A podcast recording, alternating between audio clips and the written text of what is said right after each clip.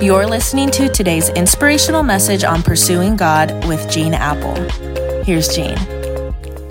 Hey, thanks for joining me for Pursuing God today, where we spend a few minutes together Monday through Friday to kind of help you begin, end, or get through your day with a greater sense of God's activity and presence in your life. Over the next few days, I want to talk about spiritual warfare and how to fight against it. As we begin unpacking this topic, I want to make it clear to you that the Bible teaches that uh, we're warriors who are in a fight and this constant battle of our lives. And it's not against flesh and blood, according to the Bible, but against evil rulers and authorities of the unseen world, against the devil himself. And we better be equipped for this battle from a spiritual standpoint. Now, maybe you're thinking, well, explain this to me, Gene. What's Satan's strategy? What is our adversary up to? Well, so that you will be able to stand firm against the enemy, today I, I want to share with you four specific strategies from Scripture that our enemy, the devil, uses in our lives.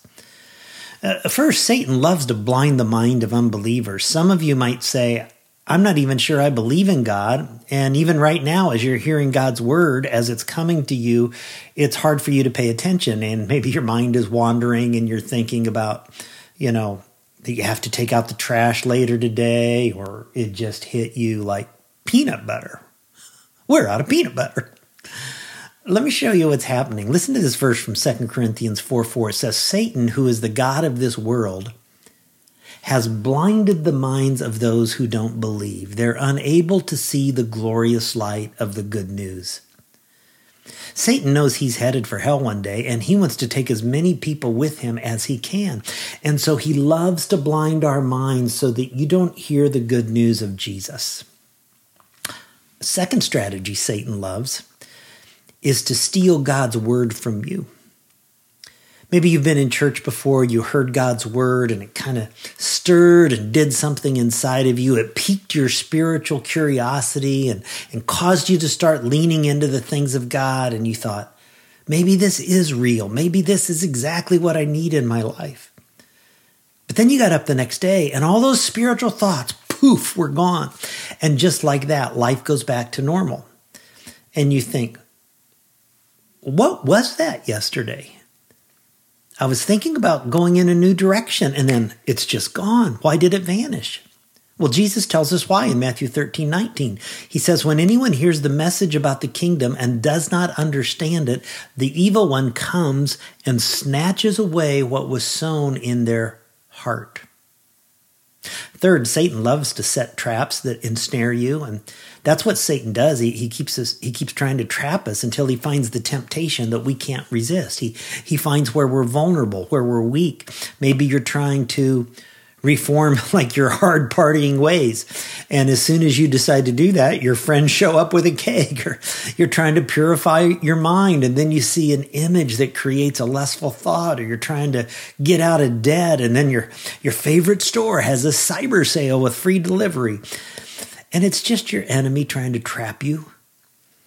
Wherever you're weak is where he attacks. And finally, Satan fights to stop the work of God in you. Many of you know how this works because it's happened to you before. For instance, you get convicted from God's word about maybe putting in first. Let's say it's an area like your finances. You say, I'm going to be generous. I'm going to get out of debt. I'm going to start saving. And the next day, your card explodes. Well, what's happening? It's spiritual opposition. It's the forces of darkness trying to stop you from doing what God has called you to do. The apostle Paul says in 1 Thessalonians 2:18, "We wanted very much to come, and I Paul tried again and again." He says, listen to this, "but Satan stopped us."